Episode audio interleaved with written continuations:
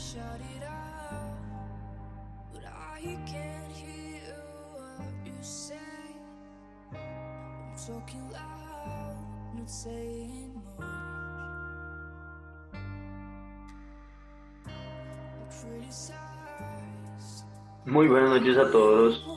Eh, una sesión más de la cosa nuestra. Tuvimos un poco de espacio ante la sesión pasada por bueno Semana Santa y demás.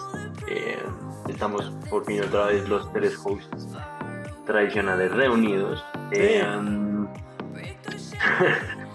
y para la sesión de hoy, eh, bueno, hay noticias internacionales eh, o, o el mundo de tecnología importantes que, que sacudieron un poco los medios estos últimos días y es la caída de los, de los suscriptores de Netflix, qué gran sorpresa, la, el, el intento de compra de Twitter de Elon Musk.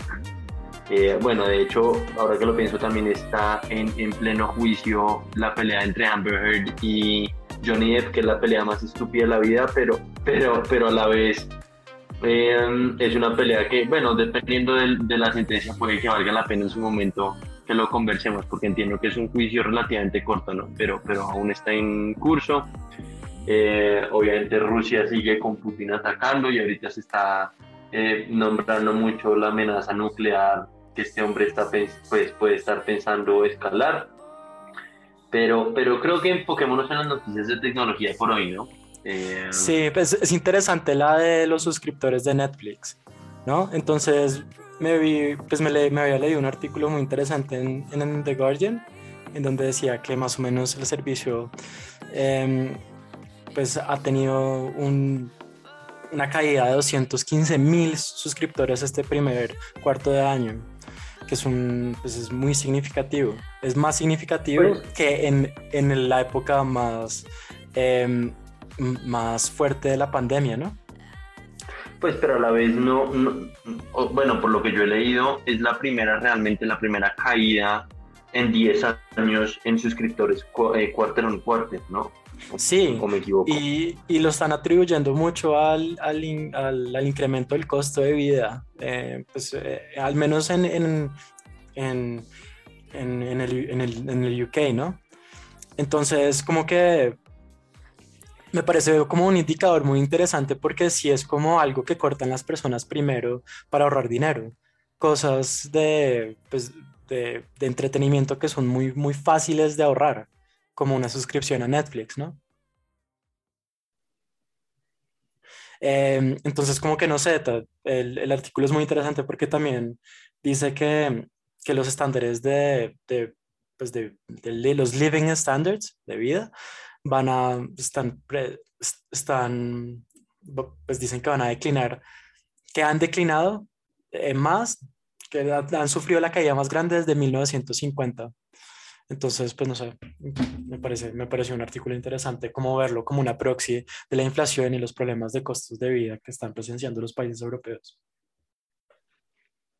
Yo lo asocio un poco más al, al, un poco como que también me gusta ligarlo y esto ahorita lo vamos a, a, a linkear también a, a, hablar de lo de Twitter, pero yo, yo lo asocio más como también a esto de, de Facebook, ¿no? O sea, recientemente también pasó exactamente lo mismo, por eso lo, la, lo, la significancia, como dice Nicolás y como dijo también Emiliano, de que por primera vez eh, Facebook cayó de usuarios y esta vez con Netflix pasa lo mismo.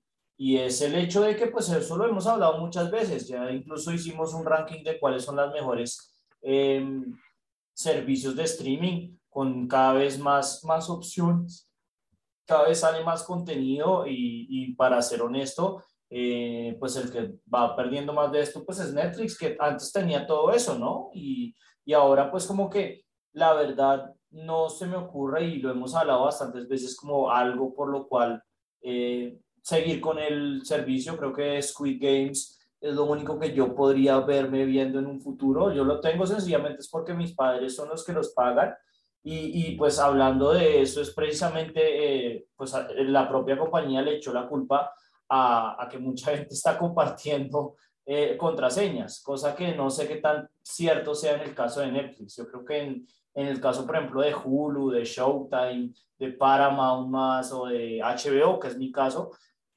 la gente comparte más las contraseñas, porque, pero pues yo creo que Netflix antes tenía ese, ese, ese primer puesto entre los servicios de streaming y yo creo que ese primer puesto está muy llamado a recalcar porque pues todo, eh, yo también vi como un, no, no, es un estudio, en verdad, una lógica que decía que Netflix ganaba más, era por esas, esas series de mierda, que le salía más barato y pues eh, que la gente igual la veía más esas series de mierda. Pero a base de eso, pues no, no han sacado contenido de calidad y como, como el contenido de calidad se les ha migrado, pues es un poco como lo mismo de Facebook, no, no exactamente lo mismo porque ya todo el mundo sabe que Facebook es para ancianos, pero Netflix también ha perdido su, su poder de mercado y, sobre todo, pues sí, como su, su, gran relevancia. Yo creo que es más asociado a eso, a pesar de que, pues como dije, la, la compañía más le echa la culpa es a lo de, los, lo de lo, la gente contra, eh, compartiendo contraseñas. Yo no sé si también diría que, que o sea, que, ha perdido ponderancia, igual tiene 200 millones plus de suscriptores y la más cercana es, es Disney Plus con 130 creo que tiene, o sea, igual tiene una ventaja gigantesca de mercado. Lo que usted dice es cierto, tienen una porquería de contenido, la gran mayoría es muy malo. o sea, eh, los tipos en serio desperdiciaron su poder mono, de monopolistas, horrible. Sí, sí, pues también lo perdieron por, por, por creerse una compañía de tecnología y no vender y, y, digamos, no compartir información, creerse muy rápido en donde lo que nosotros tenemos es el poder de los datos y no los compartimos. Por culpa de eso, pues todas las compañías de cine quisieron montar su propio, su propio, su propia plataforma y pues bueno, en fin, cada quien con lo suyo, pero, pero con el tema de compartir eh, contraseñas, yo estaría de acuerdo con usted, de no ser porque yo efectivamente soy de los liches, yo uso la cuenta de mi tía, a cambio yo pago Prime Video y ella usa mi cuenta, entonces... Eh, Em, y retomando eso, definitivamente el que tiene el mejor contenido es HBO eh, Max. Como que hace poco me suscribí y me vi The Wire, me lo, me lo tragué en Semana Santa. Qué buena serie. Uf. la tercera temporada es quizás la mejor temporada de una serie que yo he visto en mi vida. Sí, eso lo vamos a ver ahorita en, en la, se está como saltando la, las partes, pero, pero estoy de acuerdo. O sea, y eso lo hicimos en, en los rankings yo creo que ah, lo bueno de HBO Max, pues es que tiene de todo, ¿no? O sea, eh, incluso en Estados Unidos es mucho mejor porque tiene eh, servicios con Turner Classic Movies, pero por ejemplo acá no lo tiene, pero también tiene buenos clásicos. Eh, tiene la, la, asociación con Cartoon Network, entonces también puede uno ver como contenido de niños y, y, también como de la gente que le guste lo, lo clásico. pues tiene lo de DC, lastimosamente es DC, pero tiene también como esta parte más de, mainstream. Eh, entonces yo sí, yo sí estaría más de acuerdo, pero pues yo creo que eso depende mucho de, de, quién es uno, ¿no? O sea, no sé. Em, yo ahorita me voy a meter a Crunchyroll para ver Dragon Ball Super y pues me imagino que para los amantes de anime no hay, no hay servicio como ese, ¿no? Pero creo que el más no, claro. sí es HBO. El punto, el punto creo que es que, pues como, como lo estoy diciendo ustedes, que ya hay suficientes plataformas para nichos de mercado que Netflix no podía suplir, ¿no? Entonces como que hay un nicho para personas pues, que, que les gusta el anime. Hay nichos para las personas que les gustan series clásicas eh, como HBO Max y también pues sí películas más clásicas. Y Netflix está como ahí flotando eh, con nuevos contenidos de mierda como, como el del pastel, es serie del pastel que es una basura. Parce, parce, no, me, no me robe, literalmente ha mencionado todo lo que yo voy a hablar en la... Ok, ok, ok, ok, me voy a calmar, me voy a calmar, me voy a calmar. voy a decir yo voy a decir que Netflix, o sea, estamos de acuerdo que es una mierda de contenido. Desafortunadamente, cuando hablo con amigos que son menos críticos en cuanto a cine, producción, historia, etcétera, creo que si hay una, una, una, cantidad de público que realmente no aprecia un buen cine versus un mal cine o, ¿sabe? No, no tienen un poquito más de criterio, solo ven una serie porque es la serie que tienen enfrente ya y se enganchan con cualquier telenovela. Entonces creo que Netflix definitivamente la tira a ese estilo de público, no al que quiere ser un poco más selectivo con lo que ver. Em, entonces, si usted habla con una persona de esas, varios de mis amigos de Julio son así, para ellos Netflix es el mejor porque es el que más contenido rota. Y bajo esa perspectiva, pues sí, HBO y Disney, y Disney Plus son una porquería porque tienen una serie nueva al trimestre que valga la pena ver, ¿no? Pero tiene una Em, historia enorme, ¿no? O sea, Es que impresionante como que usted pueda ver. Es muchísimo mejor. de Es, acuerdo. es impresionante que usted pueda ver em, la serie animada de Batman que daban en Warner, que está rateada como una de las mejores series animadas de la historia. sí, Pues sí. sí, bajo ese, bajo ese racional en Disney Plus puede verse la serie de los X-Men de los 90, que era una chimba. Sí, Uy, marica, se me había olvidado, esa, esa serie era re buena. Sí, o Era sea, muy buena, está y van a sacar una, una siguiente temporada ahorita. No. sí, sí. Eh, pero un poco a- apegándome al, al caso de, de lo que dice Nicolás, yo creo que también, eh, y por eso a estos efectos de redes que estamos hablando, también un poco es como el, el fear of missing out, que cada vez es una cosa que más se habla. O sea, porque en, en- a decirlo así, en, en Netflix han habido muchísimas de estas que tipo, bueno, esta es buena, pero eh, tipo de las dance, que cuando sale todo el mundo se la quiere ver, ¿no? La, la otra que me acuerdo es eh, Tiger King, que apenas salió Tiger King, yo creo que fue el único que no me vi esa serie, pero eh, sale una serie y, y- y cuando todo el mundo quiere vérsela, y yo creo que en, en cuanto eh, las otras traen mejor contenido, van a llegar un momento en que estos efectos de redes pueden irse al otro lado, ¿no? Y entonces ahí es cuando todo el mundo va a querer, yo creo que pasarse a HBO, no creo que HBO porque HBO el problema es que en Estados Unidos es más cara, pero pronto un Disney Plus o a un, bueno, yo no sé, no sé cuál sea la que vaya a terminar ganando esa guerra. Yo creo que en, en definitiva igual la guerra la va a ganar la piratería, ¿no? Como que hay mucho más incentivo hacia, hacia piratear o hacia compartir cuentos como hacemos todos. Sí, Yo, pero, pero, pero ahí les cuento un, un pequeño insight y es, en los últimos 10 días salió reporte financiero de, del nuevo, o, o- o una entrevista al nuevo CEO de eh, Discovery Warner, creo que es eh, el, el merger, que, o sea, básicamente los dueños de, AT&T de, de, de HBO y una cantidad de canales más, era AT&T que le vendió su parte de medios a, a- a- o pues lo vendió, no, lo, lo, lo separó y eso hizo merger con Discovery. Eh, y el nuevo CEO salió en estos días, hace, o sea, si les digo 10 días es mucho, a decir básicamente que van a bajar la calidad eh, o, o- o la inversión en contenido porque la compañía no está bien de plata. Entonces que los próximos, no sé, dos años va a ser de poca inversión de series de, de menor tamaño, simplemente porque no, pues no hay el capital ahorita para hacer eso. Entonces, con esa perspectiva, yo, yo me inclino a pensar que la ganadora en los próximos dos años no será HBO. pero de alguna manera como que el stock que tiene como que es gratuito, porque ellos ya invirtieron resto de plata en The Wire y la gente lo sigue viendo. Sí, pero, pero Sí, lo que sí, pero pasa lo mismo con, pasa lo mismo con Disney Plus, entonces. Sí, total, total, total. Sí. E- e- Esos dos tienen como archivos históricos de, de buenas series, pero, pero sí, o sea, en definitiva yo también no creo, porque además creo que HBO, a pesar de que a mí se me hace muy buena, eh, no tiene eh, esos efectos de red muy, muy hechos, ¿no? En cambio, Mm. pues en, en el caso de, de, de Disney Plus sí está, por ejemplo, eh, el Book of Boba Fett, eh, ahora con las series de Marvel, entonces yo creo que, eh, no sé, en definitiva, yo igual eh, creo que la que más va a ganar va a ser la piratería, el segundo el password sharing que Netflix nos quiere joder, y si nos jode yo creo que mucha gente va a dejar de usar esa, esa plataforma, y, y de tercero sí, yo creo que yo creo que Disney es la que mejor perfilada está, pero como bien dice Nicolás, de pronto le hace falta un par de series basuras para que la gente menos refinada las vea. Em, pero bueno, hablamos de Twitter.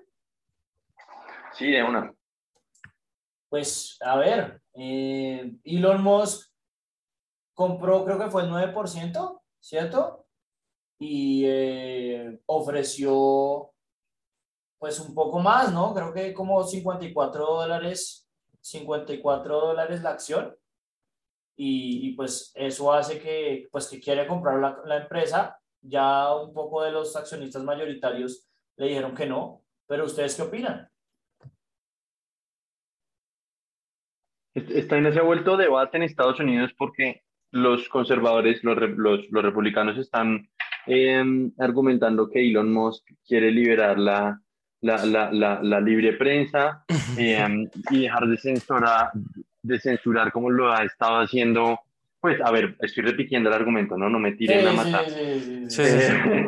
dejar de censurar el, el eh, eh, digamos, las visiones conservadoras eh, que tienen ellos como si lo ha hecho Facebook y, pues otras plataformas. Em, a ver, me parece... Liberales, dirán. Las vistas liberales de Facebook. ¿No? No, o sea, que, que Facebook está censurando las vistas conservadoras, ah, como el tema, digamos, la, la, misinformación de COVID y demás. Em, pero pues me parece un argumento estúpido. O sea, entiendo un poquito en el mundo mediático en el que vivimos hoy en día, es, es, es, es preferible decir mentiras atractivas que decir la verdad, porque mueve más a la población. Pero, pero, pero en lo que a mí respecta, está bien que no lo dejen comprarlo. O sea, ese man, igual yo no entiendo ni para qué se quiere meter, ni cuál es el potencial que le ve a esa compañía. O sea, yo no veo cómo Twitter puede llegar a ser rentable en ningún momento. Ese tipo es como un meme andante, en el sentido de que además en, el, en, el internet, en la internet como que lo consideran Dios, ¿no? En Reddit ese man más o menos... Ese, man, ese man en Reddit es Dios. ese man y Nicolas Cage son Dios. Sí, entonces como que es eso, como que el tipo, pues no, el tipo no es chistoso, pero como que tiene esa, esa visión de ser eh, un cool, un innovador y, y sí, ¿no? Yo creo que el culto más tóxico de todos los que hay es, es el de este man. Pero, pero pues yo creo que yo no me puedo encontrar más de acuerdo con lo que dice Nicolás. Este tipo es un paleto que pretende ser un, un, un, tipo cool. Es un huevón ahí que se hizo, bueno, rico porque el papá lo, hizo rico. Eso es porque compró PayPal. Pero bueno, em, la clave es que esos argumentos obviamente son una cosa ridícula. Y, y pues pretender que este tipo, como lo pretende mucha parte del Internet, es como un genio que va a liberar de todo. No, sí, pues puta, yo tampoco entiendo por qué hace eso. Yo creo que lo haces por minear, porque ese marica ya tiene demasiada plata y no sabe qué hacerla. Pero eh, lo que había escuchado más era que lo que quería hacer un poco era que la apuesta fracasara y, y, vender esas acciones por más plata. Eso es lo que yo, yo iba a decir. Yo creo que simplemente es una estrategia para que el man el man venda sus acciones a un precio inflado por, por el culto que tiene también de personalidad. Pero también como que quizás también se involucre un poco como con el poder que conlleva tener una red social, ¿sí? Entonces, no sé, pero a mí me parece que Mark Zuckerberg, pues como Mark Zuckerberg tiene mucho poder al ser dueño de Facebook e Instagram, ¿sí? Al poder censurar cosas específicas, o, al, eh, sí, y, y, de alguna manera como, como conocer y, y poder controlar campañas políticas. Em, igual, que, creo que Jeff Bezos es dueño del Washington Post, ¿no? Entonces todas las personas poderosas tienen de, pues, ricas, quieren poder acceder al poder a través de un medio de comunicación. Y yo creo que esa podría ser la salida, pues, de, de este man, ¿no? Em, de Elon Musk, de comprarse Twitter como para acceder a, ese poder. No, y sobre todo también yo creo que el culto de personalidad, no, el tipo cree que va, o sea, yo creo que el tipo, a diferencia de nosotros, el tipo sí cree que va a hacer eso en Twitter. No, sí, pero también lo hace para poder. El profeta, sí, no, no, yo entiendo su punto, pero yo creo que el tipo sí cree que es como el profeta que va a salvar a Twitter. Ahí les compartí el tweet que, que compartí, que tiene como 45 mil likes, que es como, ah, no, 350 mil likes, que sea 43 mil millones de dólares, es mucha plata para poder censurar a la gente de tuitear este, esta, esta foto. Y es el tipo totalmente, bueno, no totalmente, pero ahí calmo. Se me hizo chistoso, pero eh, yo creo que a eso va, ¿no? O sea, creo, creo que la, la censura del man va, va, va a estar, eh, como el tipo ha censurado a todos los tipos que le dicen algo en Tesla. Pero pues sí, más que todo era como reírnos un poco de, o mi objetivo era más reírme un poco de, de estos idiotas que decían que el tipo más o menos iba a traer de nuevo la libertad de expresión. Em, pero bueno, entonces yo creo que hablemos entonces de la siguiente parte. Ah, hablando de eso, perdón, perdón, quería, quería desvirtuar un poco el tema eh, de, no sé si vieron, hablando ahora de esto de Twitter, que el tipo que le compró el NFT a Jack Dorsey de su primer tweet, eh, lo había comprado por 2.9 millones de dólares, lo trató de subastar y, lo, y quería pedir como 15 veces más, creo que la oferta inicial era como 46 millones de dólares y la máxima oferta que obtuvo fueron 280 dólares, es decir, de 2.9 millones a 280 dólares. Em, y pues presumo que el tipo no la aceptó, o sea, no, no creo que el tipo vaya a perder porque sí 2.9 millones de dólares. Pero quería mencionar eso. Pero bueno, ya hablando de eso del NFT, ahora sí hablar de esta nueva sección que es eh, el mejor, el peor, pues presumo de los que hemos visto, y el, eh, el más sobrevalorado. Y creo que la, la topic, el tópico de hoy es series de televisión, ¿no? Entonces, eh, no sé si Nicolás quiere comenzar. ¿Con, ¿Con, qué? Perdóneme que se me cortó. O sea, no sé, eh, que diga su, su, serie favorita o la que usted piensa que es la mejor. Yo voy a decirlo así porque de pronto favorita no es la mejor. La que usted cree que es la mejor, la que usted cree que es la peor y cuál es la que usted considera la más sobrevalorada. Mire, esto me lo hubieran preguntado hace dos años y capaz que hubiera dicho algo muy distinto, pero en este momento para mí es Dios. Es demasiado buena. ¿Es la más, la mejor? Sí, es, es, la que más tiene replayability, la más graciosa, la más, la más incorrecta. Digamos, cuando hoy en día veo Friends, digo, puta, cómo se ha viejado de mal esa serie. Cuando veo How I Met Your Mother, pienso un poquito lo mismo. The, The Office creo que es un poquito más atemporal. Eh, y, a, y, y, yo, y, yo diría que ha envejecido mucho mejor. O sea, cuando empezó The Office, la que es mejor ahora que antes. Porque ahora, sí, bueno, totalmente. personal, porque como ahora trabajo, y creo que ya he dicho este argumento, pero como ahora trabajo lo entiendo muchísimo más y me río mucho más. Sí, yo estoy de acuerdo, Dios, ha envejecido una chimba. Y, y, es muy chistosa, es muy chistosa y es muy, y a pesar de, pues de cero, ya, ya The Office, ¿cuánto tiene? ¿10 años? Más, pues yo creo que la primera temporada se grabó como en el 2002. En 2002, hace, hace 20 años. O sea, mm. es, son temas que son súper como...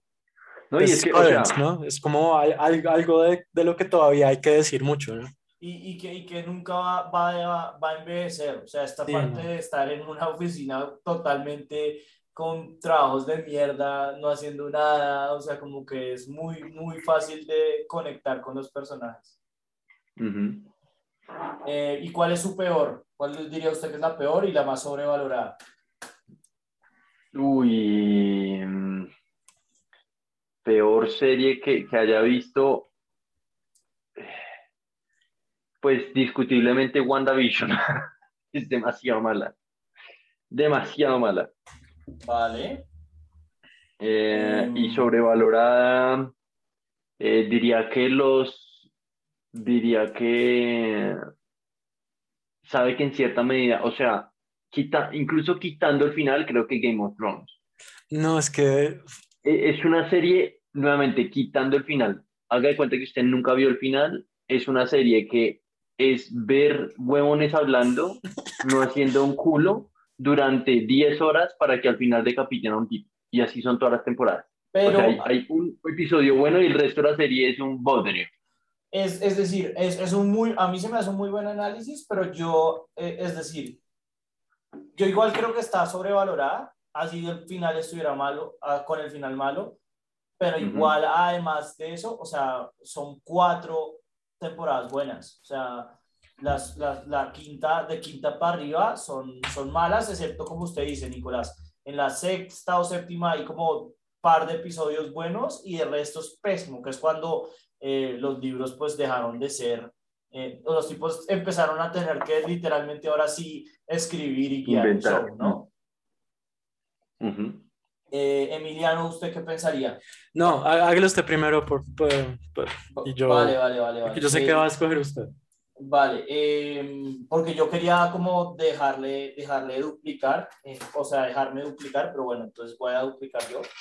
Em, entonces, ah, lo único que diría en peor es que WandaVision comparado, por ejemplo, con Iron Fist, se me hace un poco, un poco duro la, la, la valoración de Nicolás, pero bueno, o sea, está bien, WandaVision tampoco se me hace una buena serie.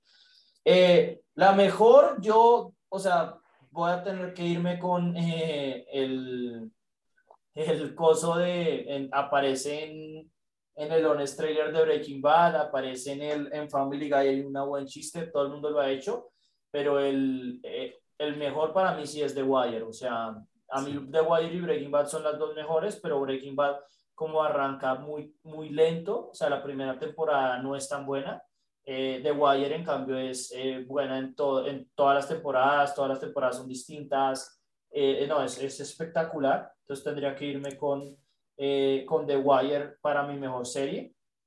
y lo que dijo Emiliano es completamente cierto. O sea, la tercera temporada de Wire, creo que por la vasta mayoría de gente que, que pues, entre comillas, sabe esto, es considerada la mejor eh, temporada de la historia. Peor, eh, bueno, iba a mencionar, como mencionó Honorable, la que mencionó Emiliano, la es de que es muy mala. Uy, no, esa podría ser la peor para mí. Esta es una serie que como que creo que invitaron a un comediante y es como literalmente estos TikToks es un pastel o no, o sea, que es que, que, que, a quién se le ocurrió Greenlight, o sea, probar esto es como literalmente la prioridad del mundo, pero em, yo tendría que irme por peor, eh, por Joey. Joey eh, yo literalmente dije, esto no me la voy a ver toda y creo que ni, he intentado como tres veces verme el primer capítulo y nunca he podido ni, ni verme el primer capítulo.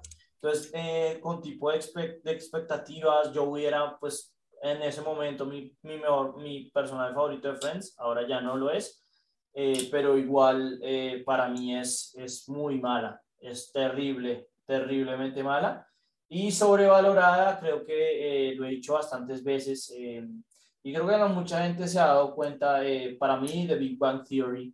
creo que incluso hay buenos videos, ya lo hemos hablado acá también, de cómo muestran de Big Bang Theory sin el laugh track, sin, sin la gente riéndose atrás y parecen sociópatas. O sea, es una serie terrible. Que fue buena al principio por los clichés de Sheldon, porque Wolowitz era un creepy, eh, los gags de Kutrapali no eran malos, pero apenas el, el, alma de la fiesta, que es Wolowitz, se casó, la serie se va más o menos al carajo. Y pues también porque Leonard eh, consigue a Penny, o sea, como que se cierran todas las narrativas y empieza a ser una serie de nada, ¿no? De mierda. Porque nada, por ejemplo, Seinfeld, que al menos es buena. Entonces, esa sería el mejor The Wire, peor Joey y sobrevalorada de Bang Theory. Sí, es que la verdad, después es que no sé si tengo recency bias, pero es que The Wire me pareció tan buena y ahí sí iba, me va a pegar de Camilo y, y me va a pegar también de Obama, que dice que pues, es la mejor serie de la historia y que en algunos momentos llega a ser arte y estoy de acuerdo con él, porque la que la tercera temporada es tan buena porque, no, y como que como está pensada la serie de alguna manera, como como mostrarlo de, eh, los, los, problemas de drogas desde, desde perspectivas tan distintas, pero que todas como que son centrales en entender el problema, ¿sí? Pues como el, el, el problema de la ciudad, de la ciudad de Baltimore. Y no, y no, es que es demasiado compleja. Creo que me la tendría, la, la tercera temporada me la, me la, tendría que ver otra vez para entenderla mejor porque tiene muchas sutilezas y, y, es una serie que también como que uno tiene que estar muy atento porque, porque es, uno puede perderse como algo muy importante en un, en un corto periodo de tiempo, ¿sí? Que, que después va a mencionarse después en la serie. E, incluso pues mencionan cosas de temporadas atrás, eh, muy atrás, de la primera temporada en la tercera, de la, de la primera en la segunda también, y y pues no sé, me parece una serie muy interesante como, y también muy, muy compleja. Se la recomiendo a todos, sobre todo la tercera temporada, es genial. Em, como, em, como runner-up, también tengo, me gusta mucho eh, la primera tempor- temporada de True Detective, que también está en HBO Max, de hecho. Uy, la primera es buena, sí. Es muy, Sí. muy buena con Matthew McConaughey eh, y con este man, eh, ¿cómo se- el man que tiene cara de loco. Woody Harrelson. con Woody Harrelson, muy buena también, se la recomiendo. Em, me gustan las series policiales, la verdad, aunque esas dos me gustan bastante. La que más me parece sobrevalorada es Los Simpsons. Como que me parece que está demasiado sobrevalorada porque sí, bueno, tiene capítulos buenos, pero en términos de contenido agregado no creo que sea excelente, ¿sí? O sea, el, el problema de los Simpsons se ha hablado muchas veces y es el hecho de que, o sea, ya son, ya son co- como 35 temporadas y las buenas son hasta, debatiblemente, hasta la 14. O sea, La mayoría de la gente dice que es como hasta la 8, pero la, las temporadas 2 a la 8 de los Simpsons, cuando los tipos eran contracultura, es, es, es de lo mejor de la televisión. Pero sí, o sea, lo que usted dice, de, las restantes 27 sobran. sobran mucho y no creo que sean. Es como literalmente basándose en su éxito anterior para hacer la serie más longeva de la historia de, de la televisión. Y de alguna manera como que no debería ser así, como que la debieron haber cortado en algún momento porque ya está porque, porque es Los Simpsons y creo que está sobrevalorado en ese sentido. Sí. Y la peor, Pues que todas esas de Netflix nuevas, weón, me la pelan. Es que, uy, esa del, del cake es muy mala. Es muy Uy. mala. Eh, esa y, y el piso es lava. El piso es lava. Es que, es que es literalmente como hecho para. Para esos, para sí, para esos trabajadores gringos de bullshit jobs, que llegan a la casa a fumar marihuana, no tienen nada que hacer con su vida. Nada, no, no, un show así, tiene que ser pésimo. tiene que existir. Entonces, de gente que no quiere pensar, que quiere sentarse a, a olvidarse de su trabajo horrible, ¿sí? Y a drogarse y a, emborracharse. Esos, eh, esas series, que son eh, eh, esas, que eh, el, el piso es lava, em, esas competencias de, de Netflix de obstáculos, no se me olvidó cómo se llama. em, y esa, la del cake. Y, ah, y, y como mencionó Ron Abre, que me un capítulo, es una, una serie de comida de un man que como que quiere comer, como probar la comida chatarra en Estados Unidos, que el, el- como Netflix contrató a un youtuber, es que no, no me acuerdo cómo se llama, pero el man sale en, en la de Cake, el, el primer, el, primer capítulo que vi Cake, que es el gordo ese eh, calvo afroamericano. Eh, hizo, el man hizo una serie y es pésima, es muy, muy, muy mala. Y todo lo que come se ve asqueroso. Em, ese es el runner-up. Esos, sí, esos de Netflix nuevos me parecen tenazos. Nicolás, ¿iba a mencionar otra? No, pues no, iba a decir que, que, que oyendo malas series de, de, de plataformas, usted, porque se, se, se desquitó con Netflix y adelante, tiene toda la razón, pero me acabo de acordar de una de HBO Max que es nefasta y es Doom Patrol. Una vergüenza de serie. Sí, eso, eso no, hay, no, hay, no hay faltantes, ¿no? Y eso que no estamos hablando, por ejemplo, de Qubit y todas las que también deben ser garrafales, o sea, Mm. es que no- a- a- hoy en día es cuando más series han existido y pues, pues con, con cantidad también baja mucho, pero mucho la calidad, ¿no? Em, pero bueno, yo creo que hacemos una pequeña pausa, igual no nos vamos a demorar mucho en, en la próxima sección y hacemos unas recomendaciones. Espérese, como que creo que la... Estoy tratando de buscar cómo se llama la serie del man gordo. Y es que es muy mala, güey. El calvo. Es que es muy mala, güey. Es que literalmente me dio un capítulo y es como, esta mierda no puede ser tan mala. Digamos, todo lo que muestran es malo, ¿sí? Es como feo. Creo que se llama comida chatarra, una mierda así, como eh, United States, como Ah, United States of Food, creo que se puede Es ser una esa. mierda de serie, por favor, el primer capítulo para reírse de lo malo que es. La verdad es que está mal editada, to- todo es malo, weón. Como que no hay una cosa buena. Bueno, pues entonces eh, esas son nuestras, eh, nuestras opiniones y ahorita volvemos con más opiniones de recomendaciones.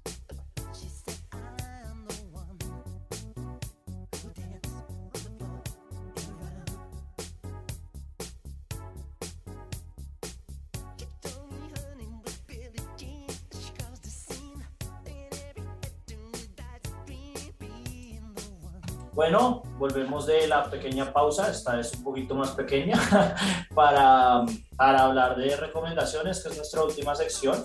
Eh, pues creo que la idea es hablar de películas que de pronto hayan pasado por, por, por, encima del radar, ¿no? Y eh, no sé si Nicolás tiene una, una buena película que recomendar.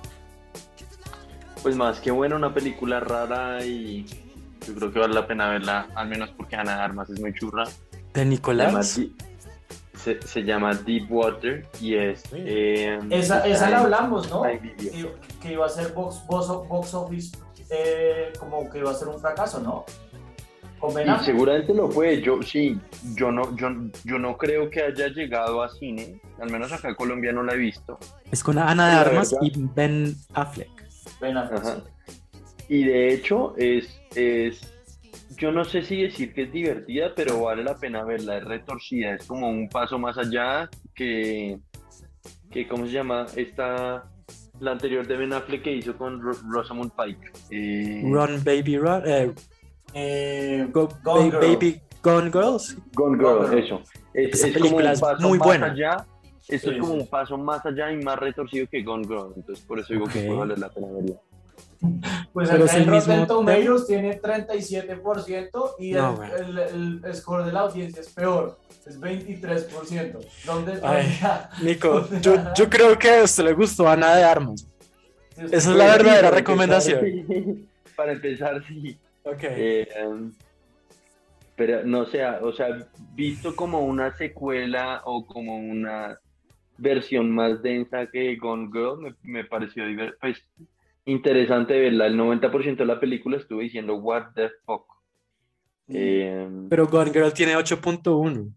No, Gone Girl es una peliculaza. La, la actuación de película. Rosamund Pike es una absoluta barbaridad. esa vieja es una crack. Pero bueno, háganle.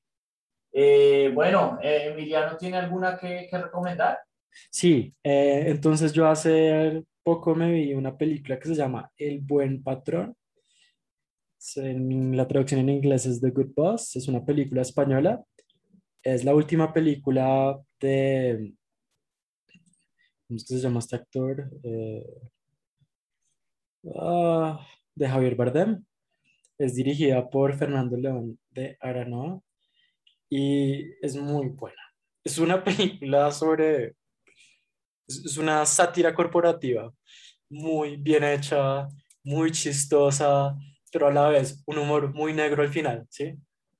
Es una película como que uno está viendo, uno se ríe muchísimo em, y al final uno es como, "Ush, me estaba riendo de esto. Em, genial, me gustó muchísimo, es una película del 2021. Eh, la película fue nominada a 36 eh, premios Goya y se ganó seis películas, mejor película, mejor director, mejor actor, mejor em, score, eh, edit- eh, mejor edición y me- mejor screenplay. Eh, no se ganó el Oscar a mejor, a mejor película extranjera, estaba, creo que estaba nominada. em, y la verdad me impresionó porque la película me pareció pues, magistral, muy buena y ¿Y tocaba problemas. Yo la bajé, yo la bajé de pirata, ho, ho, ho, pero em, no sé si se puede ver en Netflix, creo que no. Ok. Em, no sé dónde se puede ver, de hecho. Em, ahí sí le recomiendo la piratería. Em, Dale. entonces, pues se la recomiendo, si se la, la pueden acceder, como que ahí sí los piratas prevalecen y es una buena, es una muy buena película sobre el capitalismo, también me parece muy buena, se la recomiendo. Eh, vale, yo la verdad es que no tengo mucho que recomendar. Eh, ahí voy a, iba a hacer más trampa, iba a recomendar un par de series que me había visto, porque es lo único que he podido ver como eh, por encima, pero pues voy a recomendar dos, que hay una me la vi más o menos, la verdad tampoco me la vi mucho.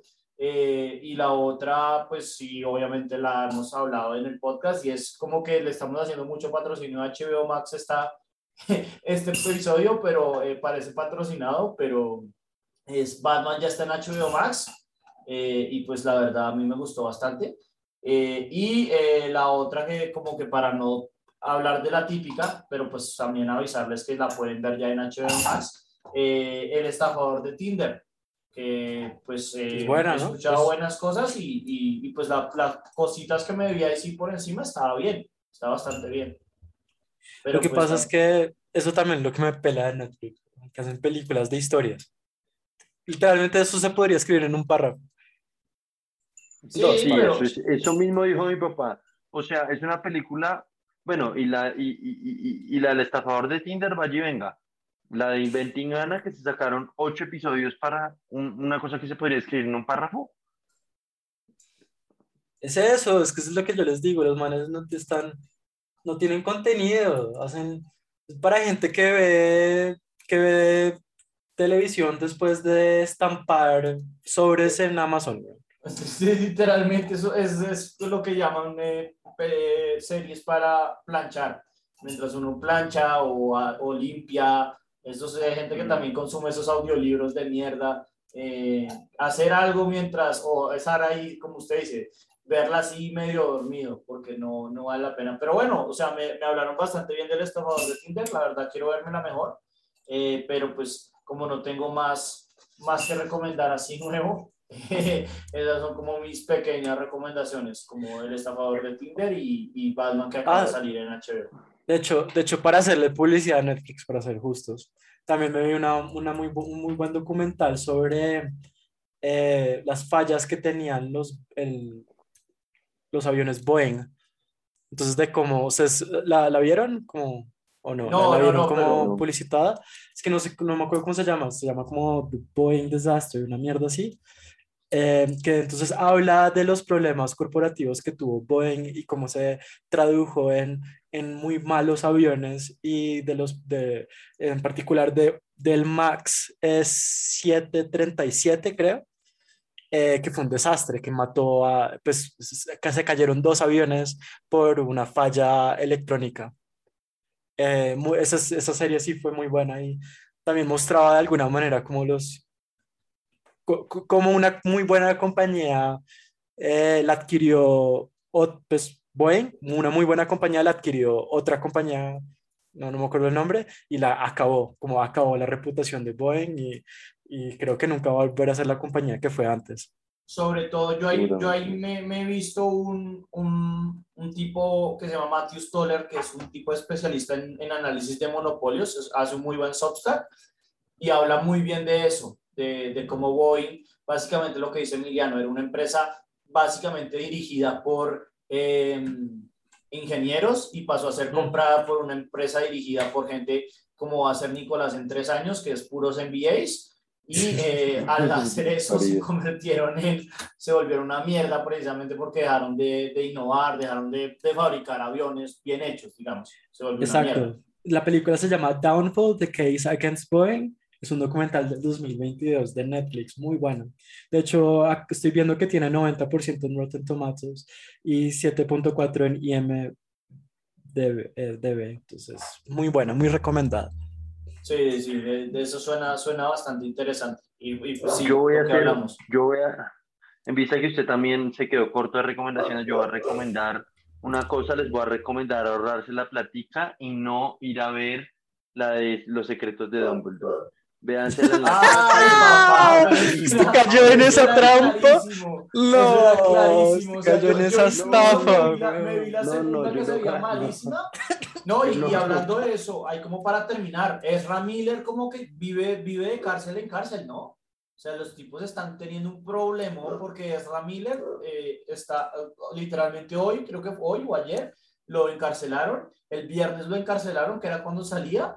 Eh, J.K. Rowling, pues fue a la premier, pero no puede, no puede promocionarla por los comentarios tan transfóbicos. Y los tipos firmaron cinco películas. Yo pensé que era una trilogía. Cinco películas. Mm. Ya los tipos, pues y, lo, y, lo, que dicen es que Warner en esta lo, la corta, la acaba. Sí, la tiene que acabar. O sea, la verdad es mejor que, que paguen plata a los, a los actores por indemnizar la penalidad del incumplimiento, pero, pero no que sigan esa vaina. Ahora, yo no fui a verla porque yo quisiera, yo no fui a verla porque quisiera pagarle cine a eso, Ah. sino porque estaba con 10 amigos y todos querían ir. Entonces, pues bueno, vamos a verla, no voy a ser el, el sapo negro, pero Pero no, salió y les dijo, les dije. Sí, salió, ¿Sí? les dije, les dije, eh, y todos, curiosamente, nuevamente mis amigos no tienen mucho criterio en eso, todos salieron diciendo, no, pero, o sea, a ver, Sí, a mí, a mí me pasó Oyendo- exactamente lo oyendo, mismo. oyendo, o sea, todos me dijeron, oyendo que usted nos dijo que era tan mala, en verdad no es tan mala, es mala, Sí. pero no es tan mala. A mí me pasó lo mismo con usted, Nico. No, no, no, a, a mí, a mí me pasó lo mismo con la segunda. Yo fui eh, en Washington con mis compañeras, eh, yo eh, Ujú. trabajaba más que todo con mujeres, y todas eran muy fanáticas de Harry Potter y, y todas salían y yo les preguntaba a todas como, ¿qué opinan? Y todos, no, más o menos, más o menos. Y después todos me preguntaron a mí yo dije, yo creo que es terrible, es muy mala, eh, es, un, es garrafal, o sea, y después de verme la a segunda, yo no que me es, iba a o sea, ver- los de, no me iba a ver la los de. ¿cómo se llama? Los de Honest Trailers desbaratan las de Harry Potter diciendo que es puros actores con Óscares, Emmys y demás, diciendo huevonadas, bailando como estúpidos o haciendo vainas que, digamos, para lo que definitivamente no se ganaron ese Óscar o lo que se hayan ganado. Y esto es tal cual. En algún momento Eddie Redmayne baila con la cola como si estuviera siendo una cucaracha. No, es terrible. O sea, Es que el punto es que empujar más el mundo de Harry Potter es que ya no se puede. Es, una, es un mundo que no, es, Yo, que yo no está estoy- muy bien construido. Yo, exacto, yo no estoy de, yo no estoy de acuerdo en ese sentido. Estoy totalmente de acuerdo que está terriblemente construido por alguien que no sabe mucho cómo escribir, pero el, el potencial de que lo agarre a alguien que sí sepa, no sé, o sea, por ejemplo, qué sé yo, eh, Star Wars, la 4 es una buena película, el episodio 4, pero la verdad es que fue muy bueno que en la 5 alguien más tomara el guion y dijera como, bueno, ahora sí vamos a hacer una película con lo que usted construyó. Y yo creo que es eso, como que haberle tomado las riendas de, de J.K. Rowling a alguien que de verdad sepa cómo construir la historia, eh, hubiese sido bueno. O sea, yo creo que hay potencial, pero definitivamente, desafortunadamente, han continuado con la construcción de mundo pobre, de literatura para adolescentes, que si uno no se lee el libro eh, cuando tiene 15 años, si no se lo lee cuando tiene 25, se da cuenta que es un libro muy mal basura. escrito. Yo, yo me lo intenté volver a leer y sí está muy mal escrito. Es que ya más comparado con, con, con un mundo como muy bien hecho como El Señor de los Anillos o como, o como Dune, ¿sí? Eh, No, no, no tiene como, es un mundo muy pobre, muy pobre y muy mal pensado. Puede, puede ser, o sea, estoy totalmente de acuerdo, pero yo creo que sí hay potencial. Y eso es el- lo que Warner se debe estar tomando la cabeza. Es como Star Wars. Star Wars, dentro de sí, el concepto es muy sencillo, pero la 4, digamos que tampoco esté muy bien construido. Pero después eh, hay, hay, o sea, uno puede construirla bien como se hizo en la 5, o uno puede cagársela como hizo Disney básicamente en las últimas tres. Eh, pero bueno, aprovecho Pues sí. esa, esa, esa eh, recomendación de Nicolás, a pesar de que yo igual la iba a tomar. No, no me iba a ver eso ni porque me pagaran, no iba a decir mucha plata, pero si me pagan eh, menos de 100 mil pesos, yo creo que no la iría a ver. No, no, realmente amerita verla, suponiendo que saquen una segunda, pero como de a 20 minutos entre almuerzos, a ese nivel la rebajo. Y, y pues como que siguiendo lo que habíamos hablado como en el chat antes, si ya nadie le está empujando mucho a las películas, ¿no? Cada vez hay menos publicidad de las películas que hay en cartelera. No, y, y- y lo de la pandemia fue mucho más duro, o sea, y, Sí. me, me ha pasado a mí, yo no tengo que recomendar, eh, yo solamente me he visto la de Spider-Man y la de Batman. Literalmente, si no es por Marvel, no, no veo a cine y creo que mucha gente está haciendo lo mismo. Y yo creo que el negocio fundamentalmente cambió, ¿no? En serio, como que el hecho de pensar el cine igual como lo habían pensado hace, hace, hace cinco años, no, no van a poder hacerlo. No van a poder, además no van a poder ganar dinero a partir de confitería, ¿sí? Exacto. Y total. sí, como me parece que lo tienen que pensar de otra manera.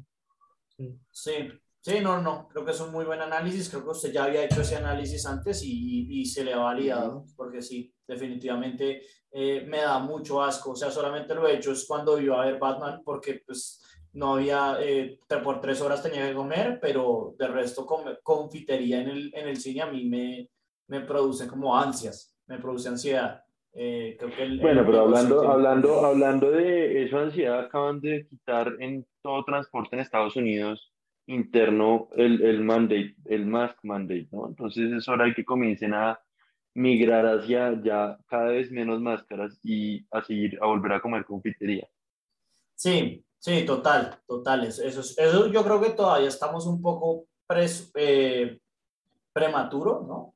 Pero sí, sí, definitivamente allá va, o sea, como que eh, hay dos lados, ¿no? Está el, el, el- eh, y de hecho vi una, una, un artículo, creo que es en The Sun o The Guardian, de eso, de que hay dos modelos, ¿no? Está el de Shanghái que se infectan 3.000 personas y tome 20 millones de tests y cuarentena, que pues yo creo que está bien. O sea, y el otro modelo es el, el gringo y, y pues por eso es The Guardian y el británico que es como, bueno, ya están vacunados los que se pudieron vacunar, ya suerte, abramos y, y a lo que sea, como admitiendo un poco que el virus un poco ha ganado, ¿no?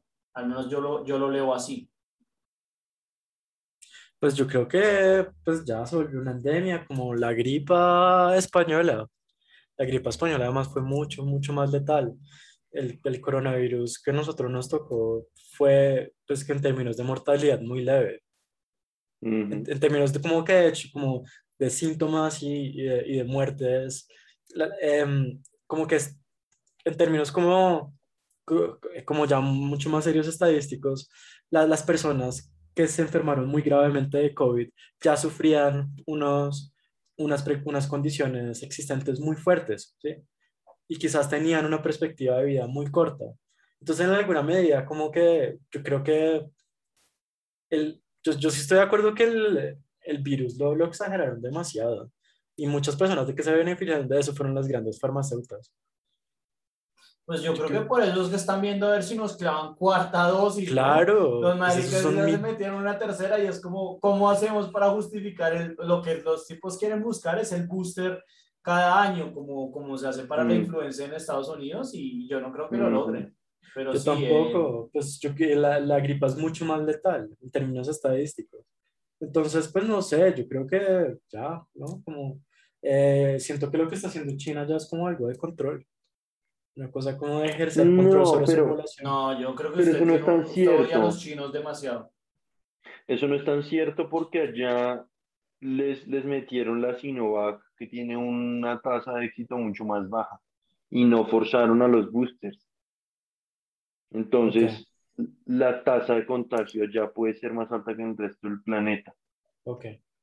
Pero igual el Omicron no es tan letal, ¿no? No, eh, sí, eso es cierto. Pero, pero igual la tasa de contagio sí, entonces la gente queda jodida. No sé. Pero no, pero no lo digo como de control, de como no, pues también, como los vamos a enseñar, pero más que todo es como, miren, nosotros somos un país responsable y podemos encerrar a todo el mundo para que no salga, a diferencia de los países occidentales eh, no responsables, ¿no? Pero pues, Eh, sí, porque eso es lo que, porque eso es lo que es, es la política que está vendiendo China en este momento. Y por eso, lo, eso, es, eso es también un hecho que los, los estudiantes chinos en el exterior están bajando de una manera muy considerable, es porque están vendiendo a China como el único país seguro del planeta para los chinos, ¿no? Que el resto Más de los países es súper inseguro, weón. Son eh, son súper inseguros, la vida es muy difícil, pero en China es también, ¿no? Pero pues no tienen libertad en muchos aspectos. Em, Bueno, entonces, pues, eso, es lo, eso es lo que, pues, eh, eh, eso es lo que me, me parece. Sí, no, no, no, yo en cambio, pues todo lo que usted dice yo creo que es más o menos cierto. O sea, ahí sí, yo tampoco soy muy, muy pro China, pero, pero en ese sentido creo que ahí los chinos tienen algo de razón. Pero bueno, eso muestra como la- las distintas lados de lo que hemos estado o de lo- pronto también de lo que hemos leído. Eh, no obstante, pues sí, yo creo que como dice Nicolás, esto, esto ya se va a volver una realidad de, de, sobre todo en Estados Unidos, es que en Estados Unidos están forzando a la gente a volver a, a volver a trabajar presencial porque si no se les desploma el precio de las oficinas. Eh, están ya como forzando ya al, al seco eh, que, que, no hay un cambio, ¿no? Que vamos a volver así como estábamos y, y, y, pues eso viene con un costo, ¿no? Que para Emiliano de pronto, como lo dice, no es tan alto, pero eh, creo que eh, yo no sé si estaría tan de acuerdo. Total. pero, pero bueno, siendo, no, creo que no siendo más... Eh, pues nada, mil gracias por escucharnos, ¿no? Sí, exactamente. Muchas gracias y que les vaya muy bien. Gracias.